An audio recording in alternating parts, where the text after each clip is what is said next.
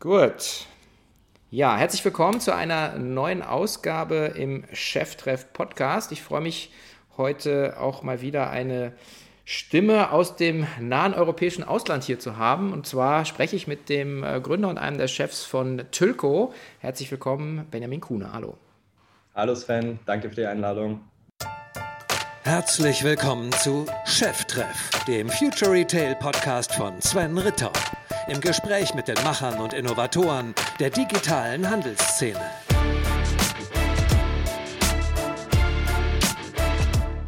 Ja, bevor wir loslegen, ein Hinweis auf unseren Partner ScalaPay.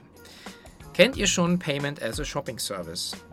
Ich gehe davon aus, dass ihr bestimmt schon mal von Ratenzahlungen gehört habt, die in der einen oder anderen Form schon lange äh, im Payment Mix vorhanden und vertreten sind also die klassische Form des Ratenkredits. Doch diese Zahlungsmethode entspricht natürlich nicht mehr den Gepflogenheiten eines klassischen heutigen digitalen Konsumenten.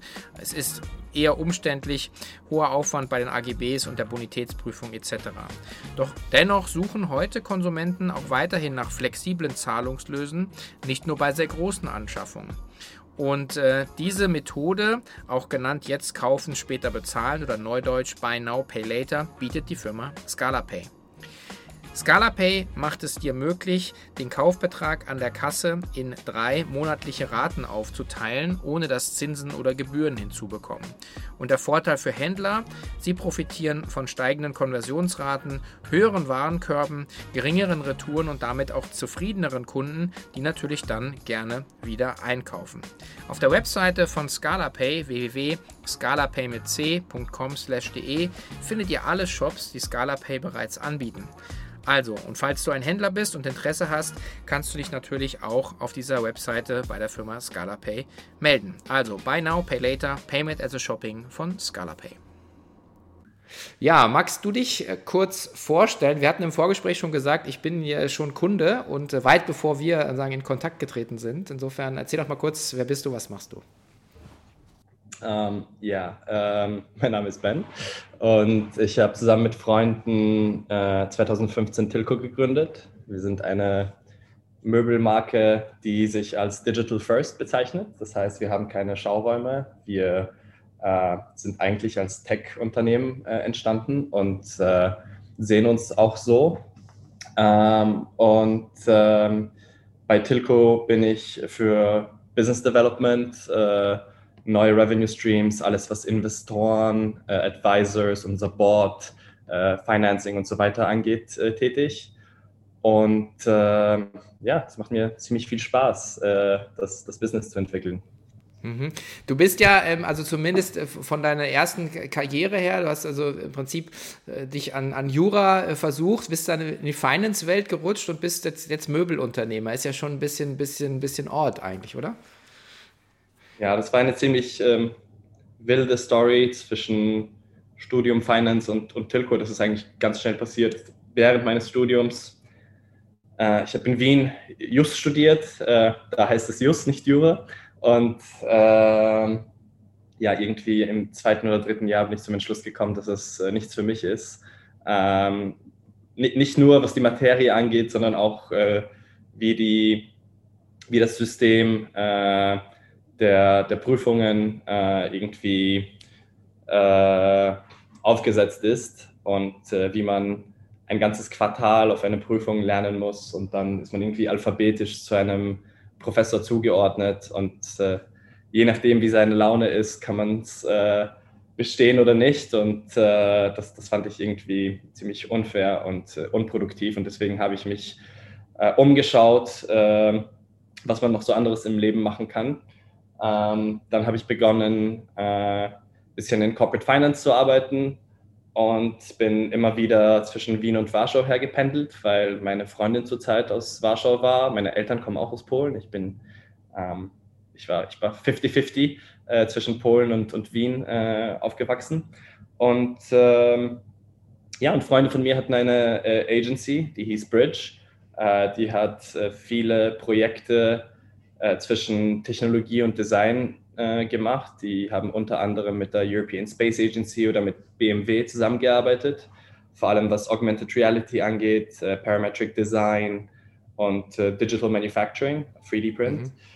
Ähm, und ich fand es super spannend, was die immer so gemacht haben. Und irgendwann sind wir auf die Idee gekommen, dass wir gemeinsam die drei Technologien verbinden könnten und äh, ein, äh, ein, eine Marke äh, bauen könnten, die äh, alle Pain Points, äh, die wir irgendwie im, in der Welt von Design und Möbel identifiziert haben, äh, reduzieren würde und so auch deutlich besser für die Umwelt sein könnte, weil alles on demand äh, mit einer lokalen Supply Chain produziert werden könnte. Und mhm. äh, ja, so ist die Idee entstanden und äh, ich bin quasi vom einen Tag auf den anderen aus Wien nach Warschau gezogen, äh, habe mein Studium danach später unterbrochen und äh, wir haben angefangen daran zu arbeiten. Es war 2013, mhm. Mitte 2013. Mhm, okay, das heißt also, jetzt mal, okay, jetzt mal von außen betrachtet, für dich ist das jetzt alles logisch, aber ich hatte ja schon die eine oder andere auch coole Möbelcompany hier, ja, Myx, ein Wettbewerber von euch, können wir auch gleich noch drüber sprechen. Connox war da, so ein Premium-Anbieter hier aus Deutschland. Ähm, aber in der Schnittstelle von Augmented Reality, Parametric Design und Digital Manufacturing kann man jetzt auf Möbel kommen oder eine Möbelbrand, eine Furniture-Brand oder eine Home-Brand aufzubauen. Man kann natürlich auch viele andere Sachen machen. Gab es da noch irgendwie ähm, andere Impulse, warum ihr, warum ihr in das Segment reingegangen seid?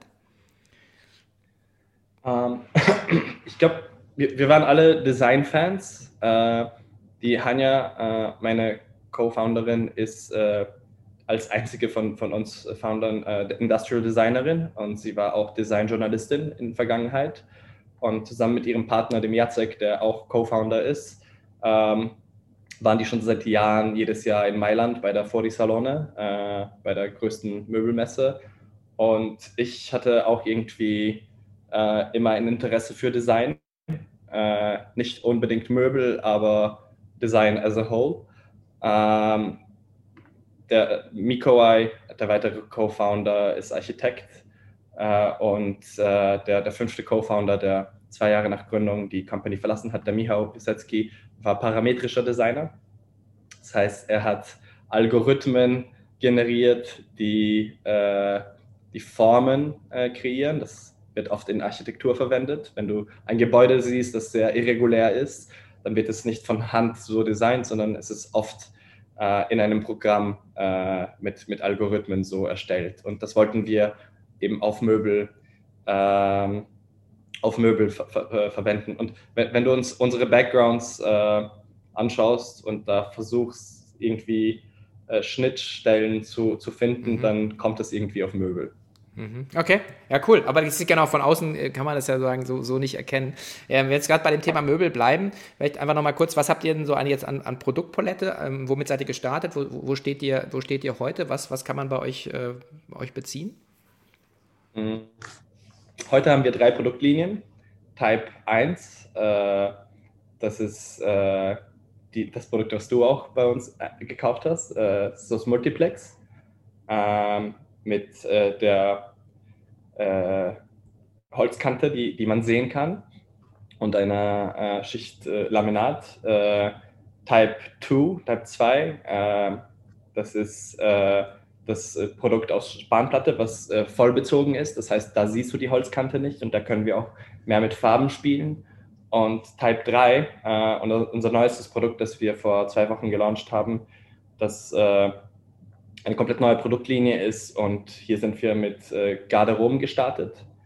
Äh, es ist momentan nur in begrenzten Mengen erhältlich, weil wir immer noch die Produktion skalieren und sehr auf Quality Assurance achten und äh, das Produkt ist äh, fast immer ausverkauft, aber äh, man kann sich da subscriben und äh, bekommt dann immer äh, Notifications, wenn die Waiting List äh, wieder aufgefrischt wird. Das heißt, wir haben jetzt momentan drei Produkte, aber dadurch, dass alle konfigurierbar sind, ähm, kommt es auf Millionen von SKUs, weil du innerhalb dieser drei Produktlinien verschiedene Use Cases finden kannst. Das heißt, du kannst ein Bücherregal in Type 1 erstellen, aber du kannst auch so eine Media Console unter deinen Fernseher einrichten oder ein Schuhregal äh, oder, oder eine Bank. Äh, das heißt, äh, wir haben da schon äh, einige äh, einige verschiedene Use Cases innerhalb dieser Linien äh, im Konfigurator mhm. erhältlich. Ja, also das Spannende ist, also du hast jetzt eingeteilt in Produktlinien letzten Endes sozusagen die, die Machart äh, des, des Möbels. Also ich habe eben den Multiplex-Platte, die ähm, dann eben offensichtlich Limitationen hat im, in der Farbgebung. Ich glaube, damals waren es vier oder fünf Farben, die, die, die da möglich waren. In der Vollbeschichtung dann, äh, in der Spanplatte ähm, hast du sagen mehr Farbwelten. Aber im Prinzip die Produkte, die rauskommen, geht alles um, um also Interior Design, ne? also äh, Regalsysteme, Schubladen, äh, wie du es gerade beschrieben hast. So, jetzt neu habe ich gesehen, ihr habt jetzt auch Schränke, ne? Genau, das sind die Garderoben, die Kleiderschränke äh, und die, die gibt es seit zwei Wochen äh, in vier Farbvarianten und äh, ja, die finde ich super. Die sind nach zwei, zwei Jahren von Research entstanden. Wir, sind, wir haben da echt viel Arbeit gemacht, was äh, das Verständnis von, äh, vom Kaufprozess und vom Konfigurierungsprozess angeht. Wo fangen die Leute eigentlich mit der Konfiguration an? Ist es, sind das die Außenmaße oder ist es das, was letztendlich äh, im Interior des, des äh, Kleiderschranks passiert. Und äh, ich glaube, wir haben da ziemlich gute Arbeit geleistet und bin da sehr gespannt, wie das Produkt äh, äh, performt, wenn es dann wirklich hochskaliert werden kann. Mhm. Was unterscheidet euch denn jetzt? Also ihr seid ja so das, das, das, das die, die, reine Lehre, wenn man so Mass Customization anschaut. Ähm, also und ganz weit, also das war schon gesagt, mit, mit, mit Deep Tech Knowledge oder Know-how jetzt da im, im Markt unterwegs. Aber wenn du nochmal sagst, was unterscheidet euch jetzt ähm, auch von euer Ansatz, äh, auch von, von dem des, des, klassischen Möbelhandels oder auch dem, was wir sagen bisher so in dem, in dem, in dem Segment zu sehen war? Was ist eure, eure USP-Idee, die ihr jetzt ja auch gehoben habt? Ja, vielleicht bevor ich noch zu den USPs komme, ob, obwohl wir alle irgendwie in unserem Background äh, oder in der Backstory irgendwas mit Möbel zu tun hatten, waren es eher, äh, eher ein Enthusiasmus für äh, Möbel als irgendein Know-how. Also wir sind schon totale Outsider, was die Industrie angeht. Und ähm, das war ein Vor- und Nachteil ähm, am Anfang, weil wir sehr viele Sachen irgendwie, die es schon gab, äh, technische Lösungen und so weiter neu erfinden mussten. Aber dadurch konnten wir auch äh, den ganzen Prozess irgendwie neu designen. Und wie, wie, schon gesagt, alle Pain Points, die wir gesehen haben, konnten wir irgendwie umgehen oder komplett neu, äh, neu aufsetzen. Und ich glaube, gerade dadurch, dass wir nie was mit Möbel zu tun hatten, äh, professionell, konnten wir einen komplett neuen Ansatz äh, anbieten. Und äh, ich glaube, das unterscheidet uns. Das ist das eine. Und das andere ist eben der äh, Tech-Background und das alles bei uns auf Systemen basiert, die, äh, wie, wie, gesagt, parametrisch äh, die parametrische Konfiguration zulassen und dadurch einen sehr simplen User Interface anbieten können, wo der äh, Kunde sich mit äh, Slidern sehr intuitiv äh, die, die Möbel bei uns konfigurieren kann. Das heißt, es, wir, wir machen jetzt äh, oder wir glauben äh, mindestens, dass wir jetzt keine Barrier of Entry äh, äh, durch die Konfiguration aufsetzen. Das heißt, wenn du auch nicht genau weißt, was du haben möchtest, kannst du einfach ein bisschen damit spielen und du findest was für dich. Und es ist kein komplexer Prozess, wo du einen Architekten brauchst oder irgendwie technische Skills, um, um dir etwas äh, zu, zu customizen. Ähm, und was die USPs angeht, äh, ist es ähm, einerseits, äh, wir, wir, nennen es äh, magically easy. Äh, das ist das, was wir immer sein möchten. Ähm, und äh, das, unsere zweite USP ist angepasst an deinen Alltag. Und da meinen wir nicht nur die Anpassbarkeit des Regals und der Konfiguration an deine Gegenstände und an, an deinen Raum und dein, an deine Wohnung oder Büro, ähm, sondern auch eben das Kaufexperience. Äh, wir wollen jetzt nicht die sein, äh, die dich irgendwie stundenlang rumschleppen, äh, sondern wir wollen es wirklich sehr, sehr bequem äh, erledigen und äh, schauen, dass wir da äh, eben viel in, in, die, in die Experience investieren, damit du am Ende des Tages äh, nicht frustriert bist, was sehr oft der Fall ist im, im Möbelkauf. Mhm. Okay. Das heißt aber eher, sind die drei Komponenten vielleicht auch nochmal, das vielleicht aus, aus Kundensicht auch nochmal ähm, im Prinzip äh, einfach drauf zu schauen. Also diese ähm, äh, AR oder ähm, äh, Augmented Reality, dass man also die, einfach die, die, die Möbel in, in seine äh, Lebensumgebung ja irgendwie integrieren kann. Ne? Ähm, Im Prinzip, das jetzt mal so in meinen Worten. Ähm, und ähm, das, und das Zweite, was du ja gerade auch mehrfach schon gesagt hast, Parametric Design, dass du letzten Endes im Prinzip so eine Art stufenlose Verstellung, würde ich jetzt mal so nennen, ja, sozusagen für, für, die, für, die, für die Konfiguration äh, einsetzen kannst. Weil was man ja schon von vielen kennt, ist so, ja, ich kann mir jetzt ähm, fünf Fächer, äh, drei Fächer oder so zusammenstellen, aber bei euch ist es ja sogar so, ich kann äh, über die Breite des Regals das steuern, dann verschieben sich ja automatisch auch diese ganzen Proportionen so mit. Das meintest du mit dieser Parametrisierung, glaube ich, ne? Ja, genau. Und ähm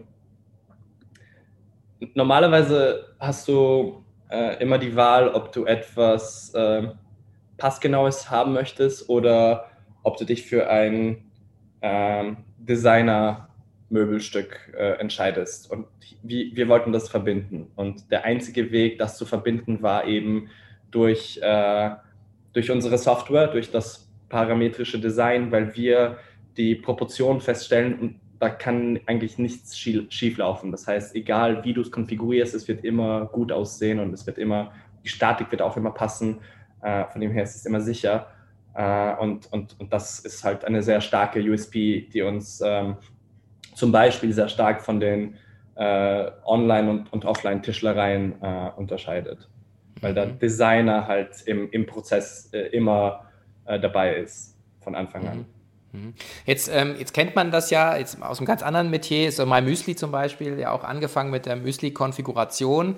Ähm, die Realität sieht aber so aus, dass äh, wahrscheinlich der Großteil, auch bekannt, ja jetzt über ein Retail geht in, in vorgefertigten ähm, äh, Mischungen. So, jetzt würde mich mal einfach interessieren, sozusagen, ist, ist jedes Stück wirklich so wirklich, wirklich individuell oder gibt es auch so äh, Leute, die einfach auf so ein Standard oder so ein Repertoire oder so Vorschläge von euch eher zurückgreifen? Es ist wirklich jedes Stück, äh, Stück individuell und ähm, wir haben keine Standardmöbel, äh, die man so kaufen kann. Du kannst äh, wenn du auf unsere Website gehst, äh, dann, dann, siehst du so ein Product Grid, äh, wo du verschiedene Konfigurationen hast und dann kannst du über Filter quasi ähm, dich zu äh, deiner Konfiguration annähern, äh, nachdem du die Farbe auswählst oder äh, die Breite oder ob du Türen und Schubladen oder nur Türen haben möchtest und so weiter. Da verschmälert sich die, die, die Auswahl. Ähm, und dann, und dann, wenn du das äh, Regal auswählst, das am nächsten ist äh, oder den Kleiderschrank, äh, fängt eigentlich die Konfiguration an. Also es ist deine Entscheidung, ob du sie anfangen möchtest oder nicht. Aber äh, wir analysieren das natürlich und sehen schon, dass wirklich jedes Regal äh, anders ist als äh, der, das Preset, womit man anfängt. Mhm. Und wie schließt ihr dann so aus, dieses typische äh, Paradox of Choice gibt es, glaube ich, ne? Äh, oder im Deutschen ist so wie Paralyse durch Analyse, glaube ich. Ähm, aber wie schließt man das beim Kunden aus? Also das ist ja auch total wichtig, dass das UI halt dann einfach auch irgendwie so, so sehr intuitiv ist, ne? Absolut. Be bevor wir gelauncht sind, hatten wir 30 Versionen unseres Konfigurators. Das war noch 2014 und 2015 haben wir daran gearbeitet.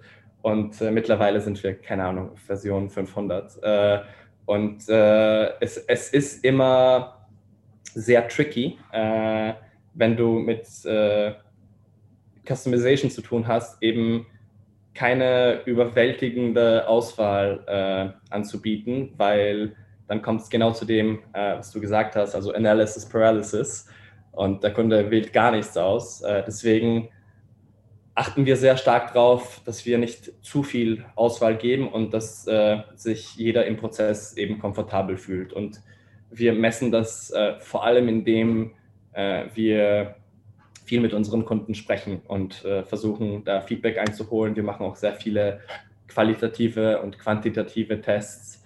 Äh, und ähm, ja, also unser Engine und unser Konfigurator ist eigentlich äh, der Kern von, von, unserem Produkt. wir haben kein also, wenn, wenn du mich, mich noch, noch mal fragen würdest, was der Unterschied zwischen uns und einer anderen oder einer typischen Möbelmarke ist, ist unser Digital Product und unser Physical Product sind eins. Äh, das eine existiert oder ohne das andere nicht. Deswegen müssen wir schon sehr stark darauf achten, dass äh, das Kaufexperience und die Konfiguration im, UI und UX einfach gut sitzt. Ja, und dann noch ein Hinweis auf unseren weiteren Partner, die About You Commerce Suite. Jeder wird den Börsengang von About You Mitte Juni mitbekommen haben und sicherlich auch mitbekommen haben, dass About You hier eine äh, sehr, sehr eindrucksvolle Wachstumsstory hingelegt hat mit 90% Wachstum pro Jahr. Das heißt, die Firma hat sich jedes Jahr verdoppelt. Und einen entscheidenden Anteil an diesem Erfolg hat sicherlich die eigenentwickelte Shop- und Technologieplattform von About You, die es jetzt auch als Lösung für alle anderen E-Commerce-Player hier im Markt ja, zu kaufen ähm, und zu benutzen gibt. Und ähm, die sogenannte About You Commerce Suite bietet nicht nur eine E-Commerce Shop-Plattform, sondern gleichzeitig auch das Zusammenspiel von sehr guter Technologie, Marketing, Marktplatz und E-Commerce Operations mit den sogenannten About You Growth Services. Das Spannende an dem Produkt ist eben, dass es aus der Praxis kommt für die Praxis und genau auf diese Themen hat sich die Commerce Suite von About You spezialisiert und sagen von sich aus, dass sie wirklich Wachstum bringen und die ganzen Herausforderungen, die mit diesem Wachstum einhergehen, nämlich Internationalisierung, Marktplatzmanagement und Omnichannel hier abbilden können. Also setzt euch mit About You in Verbindung. Wenn ihr einen Partner sucht, mit dem ihr es technologisch skalieren wollt und äh, ihr könnt das tun, am besten über die Website www.commercesuite.aboutyou.com oder einfach eine E-Mail an hello at aboutyou.com und einen kurzen Hinweis hier auf den Cheftreff-Podcast. Wer sind dann eure sozusagen typischen Kunden oder so Zielgruppen, die, die ihr habt? Also wahrscheinlich schon ein paar. Also ich meine, ich hab, bin ja auch Kunde, insofern kann man sagen, also vervielfältige mich, aber äh, wer, wer, wer ist das so typischerweise? Ähm, wir haben viele unterschiedliche Kundensegmente. Ähm, es ist nicht so, dass bei uns nur, keine Ahnung, 35 bis 45-Jährige, die in großen Städten wohnen, einkaufen.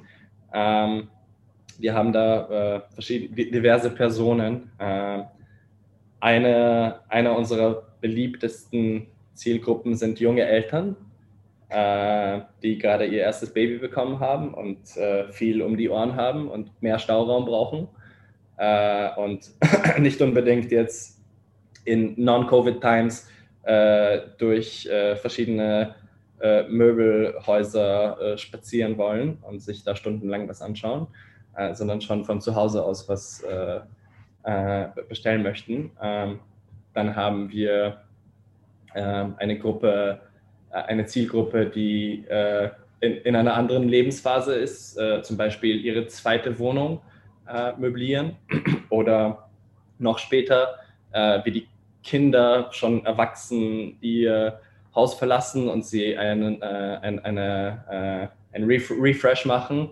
Äh, also da gibt es wirklich diverse Zielgruppen, aber die, die beliebteste äh, wäre wahrscheinlich die so um die 40-jährigen Großstädtler. Das, das ist so der, der Kern und der, der ähm, overarching, würde ich sagen, ist äh, die, die Kreativen. Äh, und das ist eine sehr, äh, ich meine damit die breite Definition, also alle, die irgendwie mit, äh, äh, mit, mit, mit, mit, ihren äh, Input, mit ihrem, mir fehlt gerade das Wort, mit Egal, dem Englisch. kreativen Input Mehrwert generieren. Okay, ja. Also auch okay. die Anwälte zum Beispiel. Ja. Ja, die können dann immer sehr kreativ sein in der Art und Weise, wie dann die Rechnungen entstehen. Äh, das habe ich auch gerade wieder gemerkt. Ja, ähm, äh, okay, ähm, und also vielleicht auch nochmal zur, zur Größe. Ihr seid ja, ihr, habt ja Zahlen rausgegeben. Ich glaube 2020 so bei 36 Millionen Euro, glaube ich. Ähm, äh, und ihr sitzt ja in, äh, also das, der Großteil des Teams sitzt ja in Warschau, ne? Aber äh, Polen ist nicht sozusagen äh, euer größter Markt, ne? Tatsächlich. Mhm. wir verkaufen weniger als ein Prozent in Polen mhm. unseres Umsatzes. unser größter Markt ist Deutschland. Mhm. Okay. Das ist, äh, äh, ja, gut, also es ist, ist, ja sehr smart. Spannenderweise in der Recherche habe ich dann auch äh, gelesen oder auch von dir woanders gehört, äh, dass du gesagt hast, äh, Polen ist der weltweit drittgrößte äh, Möbelproduzent. Das ist ja, das ist ja dann eigentlich ein Home Run, ne? Also wenn man zumindest von der Produktionsseite her schaut. Ja, das ist richtig. Ähm, ja, Polen hat historisch gesehen war immer stark äh, in, in dieser Industrie, vor allem was äh, Tischlereien und Handwerker äh, angeht. Und dann mit dem EU-Beitritt äh, haben wir sehr viel Fördergeld bekommen. Und dann haben sich quasi alle kleinen Tischlereien zu immer größer werdenden Möbelproduzenten entwickelt. Und mittlerweile haben wir echt viele Hightech-Maschinenparks äh, und äh, wir produzieren, ich glaube, wir sind der Nummer 1 Produzent für IKEA äh, in äh, dieser Region der Welt und produzieren auch sehr viel für italienische, äh, deutsche und, und auch Schweizer Marken. Ähm, von dem her haben wir eigentlich das gesamte Spektrum, was äh, die, die Möbelwelt angeht, also von den Discountern bis zu äh, High-End-Design wird, wird hier produziert.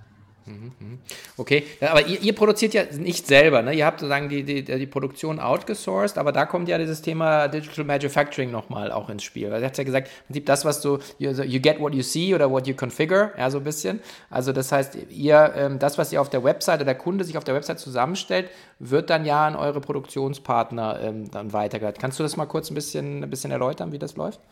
Ja, gerne. Ähm, da, da gehe ich noch vielleicht kurz zum, zum Thema Tech äh, zurück.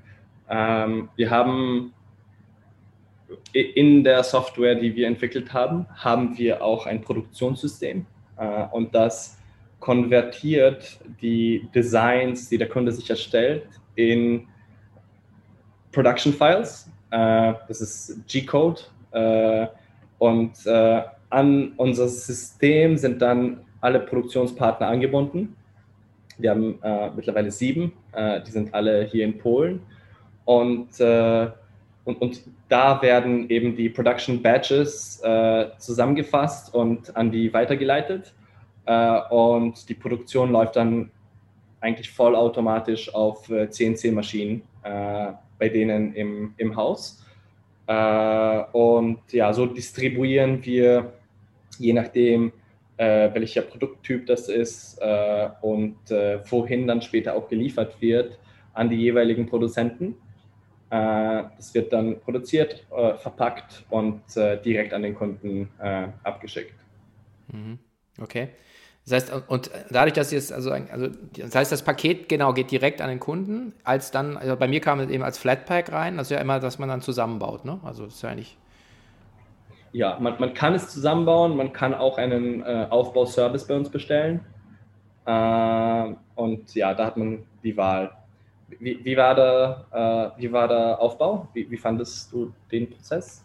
Äh, ja, also ging nicht wegen Covid, äh, also einen Aufbau zu organisieren. Ich, ich nee, nee, ich meine jetzt dein, dein, dein zusammen. Äh, Ach so, meiner, mein, nee, ich habe selber gemacht. Ähm, ist, wie gesagt, ich habe äh, ich hab selber einen Fehler gemacht. Also das ist ein bisschen, ich sage ja mal, wer lesen kann, ist im Vorteil. Also, ähm, aber es ist eigentlich sehr intuitiv äh, gemacht von den, von den Abfolgen her. Ich glaube, es ist mit, mit einem Buchstabensystem, soweit ich mich erinnere. Ähm, und äh, ja, das ist, äh, man wird dann auch äh, schneller. Wenn es fertig ist, dann geht es ganz schnell, aber dann hätte man das zweite gleich mal weitermachen können. Also ist ja immer eine kleine Lernkurve drin. Nee, ist sehr, ist sehr, ist sehr gut gemacht, ist auch sehr gut verpackt. Äh, und ich, also merkt, ich find, bin sehr äh, auch begeistert von der, von der Hochwertigkeit auch der Beschichtung, dem Laminat. Ähm, das wirklich sieht toll aus immer noch. Also. Freut mich. Hast du gemerkt, dass das, äh, äh, dass die äh, einzelnen Elemente sequenziell äh, eingepackt werden? Das heißt, dass du erst aus der ersten Box das erste Element rausnimmst und dann erst aus der zweiten Box das, die, die nächsten und so weiter, dass du nicht alles auspacken musst, um das Regal zusammenzustellen. Ja, ja, ja, ja, habe ich gemerkt. Ist ja auch nummeriert. ja, ja, aber ist. Nee, klar, ähm, habe ich gemerkt. Ja, ja, doch, ist, ist eine Logik dahinter. Also so wird es ja auch produziert dann, ne? Ja, es ist aber sehr schwer in der Produktion und das war halt äh, eine riesen Challenge für uns, das hinzubekommen. Okay. Ja. Äh, ja, weil es halt es ist von der Logik des Kunden natürlich äh, das äh, Simpelste, das so zu machen, aber was die Verpackung angeht, die ja auch äh, customized äh, produziert wird, ähm, ist es nicht immer das äh, effizienteste und äh, das mussten wir irgendwie vereinbaren, damit wir auch nicht zu viel Karton verwenden und so weiter. Äh, da achten wir auch schon drauf, aber ja, freut mich, dass es dir aufgefallen ist.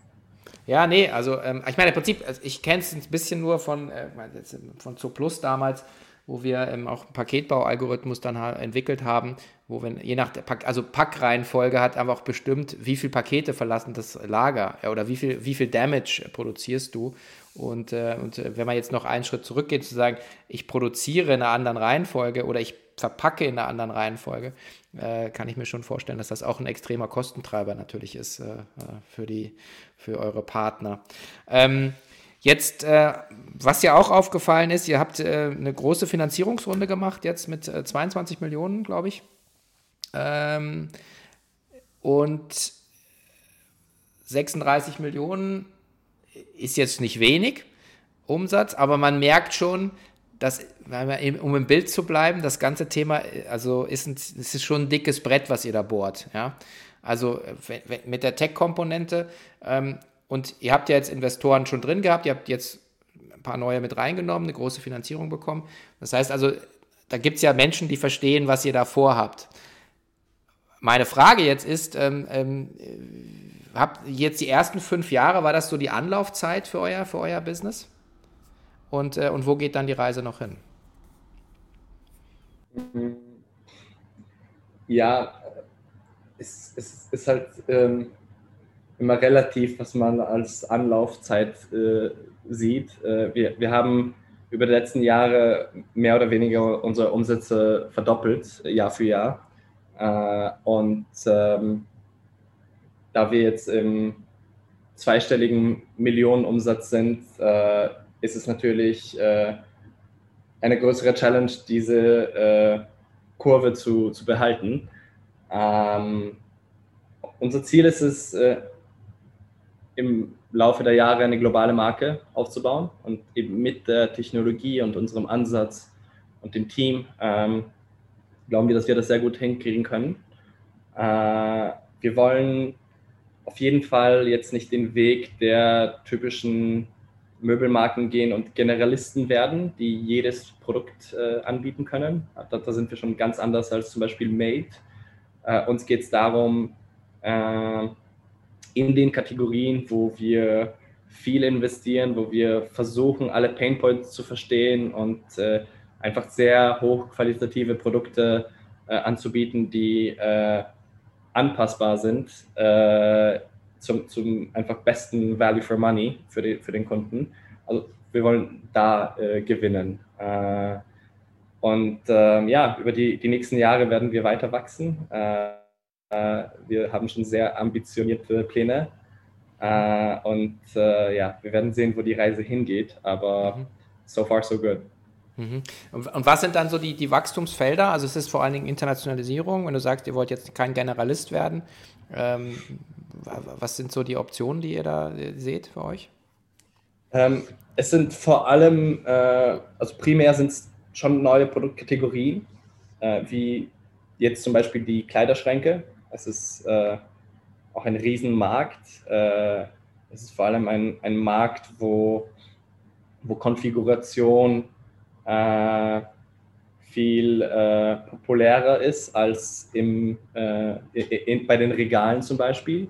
Und äh, da gibt es schon einige Legacy-Brands, die das ähm, seit Jahren machen und wo wir einfach stark überzeugt sind, dass wir einen besseren Ansatz und das bessere Produkt haben.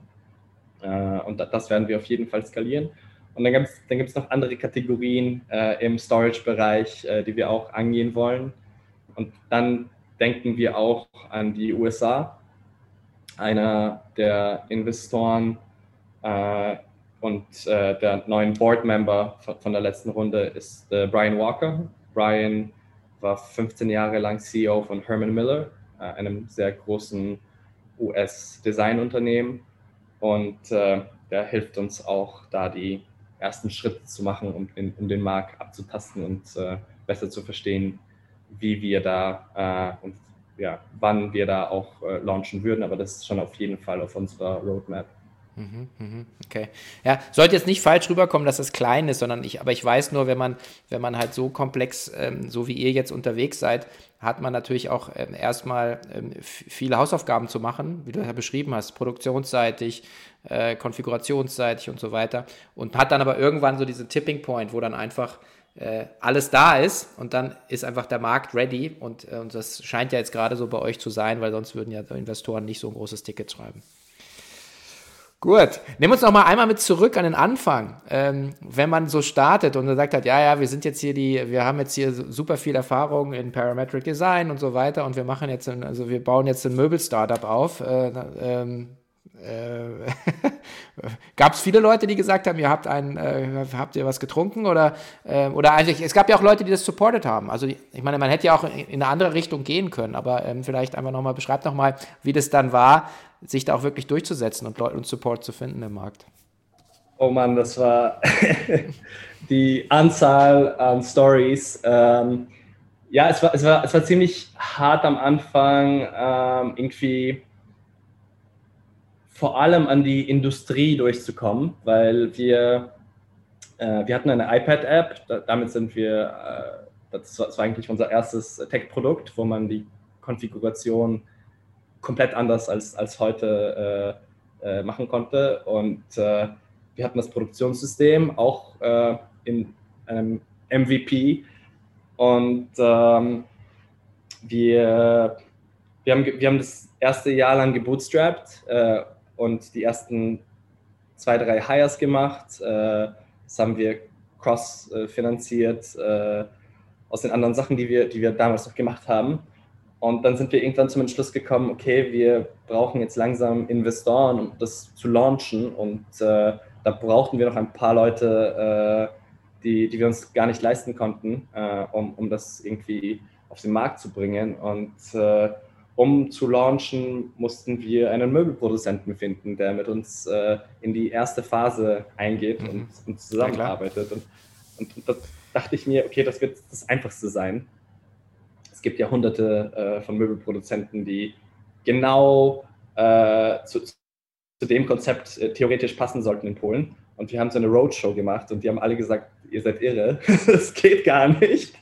Irgendwie nach, nach eineinhalb Jahren Arbeit. Und das war so ein Reality-Check, wo wir uns dachten, okay, ist jetzt bei uns irgendwie, äh, sind wir jetzt nicht ganz dicht oder verstehen die das nicht? Äh, und nach so zehn Produzenten haben wir uns schon Angst gemacht. Äh, dass wir versuchen, etwas Unmögliches aufzusetzen. Und, und dann haben wir einen gefunden, der den Leap of Faith gemacht hat, äh, um es besser zu erklären, wieso die das, äh, die da nicht mitmachen wollten. Möbelproduzenten arbeiten normalerweise auf äh, großen Batches und das erlaubt es, erlaubt es denen, die Kapazitäten zu, zu planen und zu forecasten. Das heißt, es kommt äh, keine Ahnung, eine, eine Marke und sagt, ich brauche jetzt 10.000 Stühle, könnt ihr die für mich produzieren? Und dann sagen die, okay, um 10.000 Stühle zu produzieren, brauche ich jetzt diese Produktionslinie, ich brauche so und so viele Leute, das wird so und so viel äh,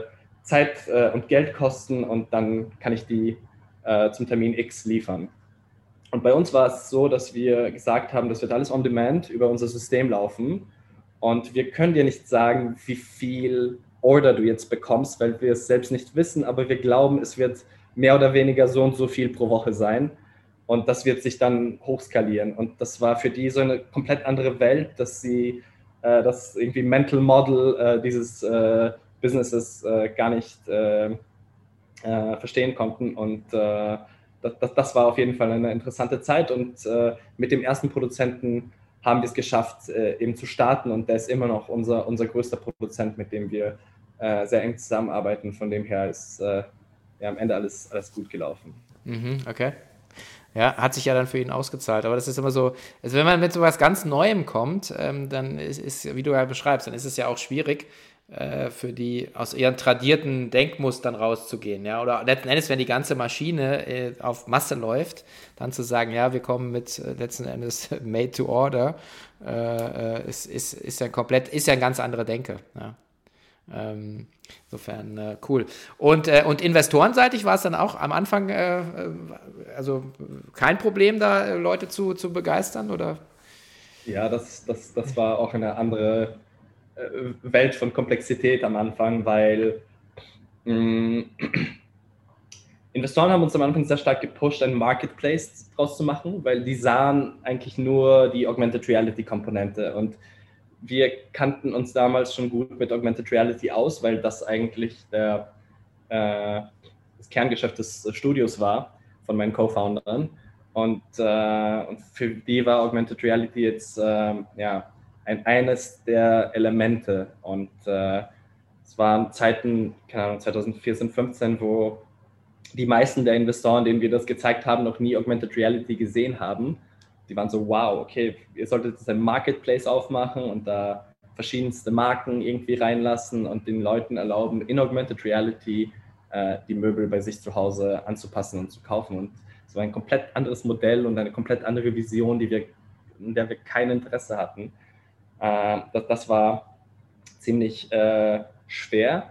Und äh, natürlich äh, war es für viele, vor allem Tech-Investoren und VCs, äh, nicht sehr attraktiv, in ein Business zu investieren, das äh, sich mit Produktion von physischen Möbeln jetzt beschäftigen wird, weil die Skalierbarkeit und die, ja, die Probleme, die damit verbunden sind in Polen, äh, das, das wollten wir irgendwie gar nicht am Anfang. Und äh, der Durchbruch kam, ähm, ich weiß nicht, ob du äh, den Jason Calacanis kennst, der ist ja, ein, kennen, ja. der ist ein US-Startup-Veteran, äh, hatte so, ein, äh, so eine Show This Week in Startups auf äh, YouTube und äh, dem, dem habe ich eine Cold Mail geschrieben mit unserem Pitch Deck und habe gefragt, ob der als Angel nicht einsteigen möchte. Ich habe nie damit gerechnet, dass er mir antwortet. Ähm, ich habe irgendwann in einer Folge seine E-Mail kurz gesehen auf seinem Screen und, äh, und der hat mir am nächsten Tag geschrieben, Oh my God, this would kill at launch. Uh, launch Festival war eine Konferenz, die er organisiert hat. Es war damals, ich glaube, die größte Tech-Konferenz in den USA, äh, 2014. Und, äh, und der hat uns halt zu dem, zum Audition-Prozess äh, weitergeleitet. Wir haben über Skype äh, unsere, unsere Demo präsentiert. Äh, die haben uns gesagt, ihr präsentiert das äh, fatal, da müssen wir schon dran arbeiten, aber ihr solltet auf jeden Fall äh, kommen und, und das on-stage äh, vor, vor, vor dem Publikum präsentieren. Und wir sind dann, es war echt äh, fast unser letztes Geld, mit dem wir die Tickets gekauft haben. Äh, und äh, ich und der Miko, mein, mein Co-Founder, sind nach San Francisco geflogen, haben bei einer Freundin von einer Freundin irgendwie am Boden geschlafen und sind dann auf die Konferenz und haben es vor 9000 Leuten on stage präsentiert. Und es war irgendwie die, das war der wildeste Moment äh, in diesen ersten zwei Jahren, wo wir von 0 auf 100 gekommen sind. Und Mark Cuban hat dann am selben Tag gesagt, äh, der, der, wurde gefragt, ob er in eines der äh, Startups investieren würde, die äh, heute präsentiert haben. Und er hat gesagt, die einzige Company, in, der, in die er investieren möchte, äh, wären wir. Und das hat dann so einen Snowball-Effekt generiert und äh, plötzlich waren irgendwie alle auf uns fokussiert und äh, es war einfach irre. Und so auf, auf, dem, mit, auf diesem Momentum haben wir dann auch, auch unsere Seed Rounds äh, geclosed, ein äh, paar Monate später und äh, das, das, hat uns ja, diesen Anstoß gegeben, aber ja, aber das ist Anfang was schwer. Ja. Nee, sag. Das war schwer, ja. Am, ich, am Anfang war es schwer mit den Investoren, aber das war so, so ein pivotal Moment. Mhm. Ich glaube, es ist immer so, ich, ich, ich mag so einen, so ein Spruch ist so Luck needs preparation. Also du äh, sagen es, oder halt irgendwie die Overnight Success took, or whatever, how many years? Also es ist ja immer so, du musst halt dranbleiben und, äh, und dann braucht man aber, ich glaube, das ist halt so und das unterschätzt man auch häufig, einfach so, so unternehmerisches Glück, das gehört einfach dazu. Ja? Also du kannst ja arbeiten, wie du willst und das, die beste Erfindung haben, aber wenn es diesen einen Moment halt nicht hast, wenn eine sagt, komm rüber, wir coachen dich, äh, präsentierst äh, oder an viele andere Stellen, auch hier in den Gesprächen immer wieder sagt immer, ja, aber das und das ist dann halt einmal so ein Moment gewesen, der dann einfach, wo man einfach ein bisschen Glück gebraucht hat. Und das ist ja auch wohl verdient, muss man ja sagen. Ja, Glück und ich glaube Pers Persistence. Äh, ja. Wie sagt man das auf Deutsch? Äh, äh, ja, dranbleiben könnte man. Glück und dranbleiben. Ich, ja, ja, ich never hätte, give up. Ich hätte nie ja. gedacht, dass Cold-Mailen von Leuten äh, so eine hohe Success Rate haben wird. Es gab einige, die ich echt ein paar Mal gecold-mailt habe und äh, und die haben dann geantwortet und teilweise sind die dann auch Investoren von uns geworden. Und äh, das kann ich den Leuten nur empfehlen, versuchen, wenn du nichts zu verlieren hast, einfach die Leute zu, zu bombardieren, bis sie dir ja. zurückschreiben, äh, weil es könnte ein, dein Leben ändern. Äh, und ähm, das, das ja. kann ich da nur empfehlen. Total. Und aber bei dem Thema auch, ich meine, das ist ja gerade ein bisschen so dieses LinkedIn-Spamming, das ist halt, also mach halt die Hausaufgaben. Also recherchiere, wer die Person ist, ja, bezieh dich auf etwas in ihrem Leben, aber nicht jetzt irgendwie belanglos, hey, du machst auch E-Commerce oder so, denke ich mir so, okay, vielen Dank, ja, äh, hast ja echt viel Arbeit gemacht. Also nicht, aber wenn man das, glaube ich, merkt, und das merkt man ja auch gerade, ich meine, ich bin auch ein bisschen als Angel unterwegs oder halt als Investor, und wenn dann halt jemand kommt, dann, ich schreibe dann auch eigentlich immer zurück und sage, ey, not interested, it's not my space, ja. Ähm, aber wenn ich merke, es hat jemand Mühe gemacht, äh, dann mache ich mir auch die Mühe und antworte in der Regel, ja. Also ist, finde ich, ein super Punkt. Ja, ja Persist Persistenz gibt es gar nicht, mir fällt es gerade nicht ein. Ähm, eine Frage habe ich immer noch zum Abschluss. Einmal nochmal, wenn wir noch einmal zurück, wenn du zurückgehen könntest, so ähm, fünf Jahre, sechs, sieben Jahre und deinem jüngeren Ich was zurufen könntest, ähm, eine Erkenntnis, die du heute gewonnen hast, ähm, was vielleicht eine Abkürzung wäre, äh, was wäre das? Was würde das sein? Ähm, ja, ist eine, ist eine sehr gute Frage. Ich, ich, ich komme vielleicht auch auf eine Story zurück aus äh, damals aus San Francisco vom Launch Festival. Äh, es waren sehr viele Startup-Personas äh, damals äh, auf, auf der Konferenz und ähm, am, am, Tag nach der Präsentation habe ich äh, den Paul Graham kennengelernt. Das ist der Gründer von Y Combinator. Und der hat gesagt, dass er unsere, unsere Demo gesehen hat und äh, dass er es sehr spannend findet und ob wir äh, nicht Lust hätten, bei Y Combinator im nächsten Batch äh, mitzumachen. Und damals dachte ich mir, hm, wir sind schon eigentlich so kurz vor dem Launch, wir wissen schon alles. Äh, wir brauchen jetzt nur noch das Geld und dann wird das schon. Und ich habe gesagt, thank you, but no, thank you. Und äh, jetzt glaube ich, dass es schon ein Fehler war, äh, ein sehr großer sogar, weil äh, wir damals null Ahnung hatten. Und ähm, ich glaube, man, man muss da schon, also was ich mir selber raten würde, ist äh, viel offener für Ideen äh, zu, zu sein von Leuten, die ich sehr äh, wertschätze und wo ich weiß, äh, dass die schon einiges gesehen haben. Äh, das ist das eine. Und das andere, äh, in einer früheren Phase versuchen, Co-Founder und Senior-Leute zu, zu recruiten, die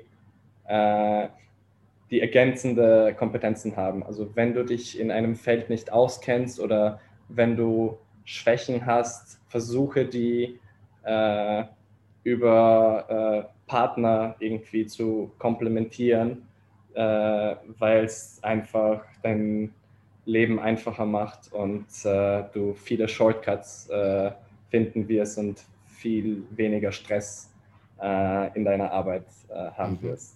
Mhm. Super, das perfekte Schlusswort. Ähm, ben, vielen Dank. Äh, hat, hat mega Spaß gemacht. Äh, ihr sitzt auf einer äh, echt geilen Company. Äh, ich bin ein toller Kunde, äh, großer Fan und äh, ich freue mich, eure Reise ein bisschen begleiten zu können. wir werden uns hier bestimmt noch das ein oder andere Mal sprechen und sehen. Also alles Gute. Danke dir. Vielen Dank, Sven. Danke. Schönen Tag noch. Ciao.